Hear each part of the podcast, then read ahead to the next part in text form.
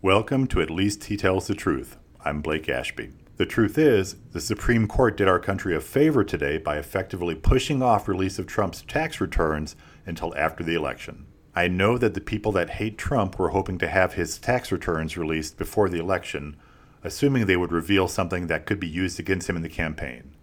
I have to say, I'm glad they won't be released until after the election because their release won't help him get defeated, and yes, how the Democrats handle it could actually help him get reelected.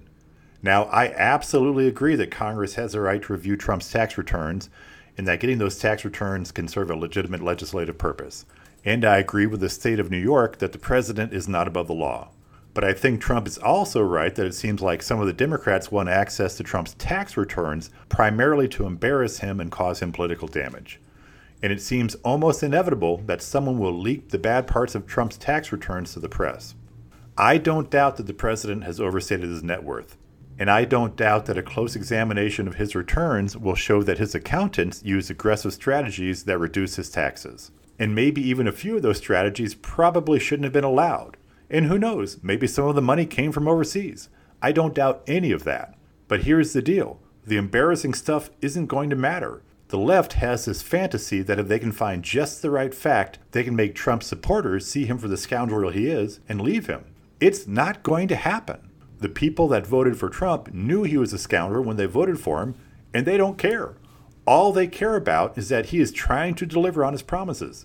And give him credit, he is actually trying to do what he promised he would do. A surprising number of Americans tell fibs about their finances. Do you really think it's going to matter to anyone that he inflated his net worth? And if the leak suggests he cheated on his taxes, it's even worse. Going after him on anything found in his tax returns is going to seem like taking revenge on the president for having won the previous election and an attempt to influence this election. Look, if it wasn't judged illegal before he was president, then it shouldn't be illegal now. We are the United States of America. We do not use government to go after political rivals. We do not take revenge on the other side. And that's exactly what it would seem like. I am hoping the Democratic candidate wins the 2020 presidential election. But I want this election to be a referendum on how Trump has done as president because that's what we need. I will say it again. I do not believe Trump respects our Constitution, and I think generally he has done a bad job as president. Anything that takes focus away from that, from the job he has done over the last three years, actually does him a favor.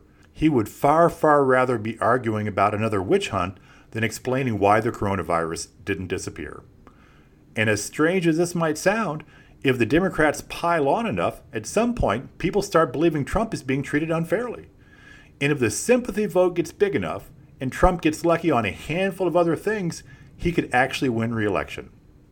Once again, Chief Justice Roberts has threaded the needle to lessen the impact of a Supreme Court decision on our political process. He takes the role of the court seriously and is conscious to try to ensure the primacy of the elected branches. Good for him and good for our country. I want Trump to lose this election, and I think he deserves to lose this election. But for what he has done as president, not an accounting gimmick from 20 years ago.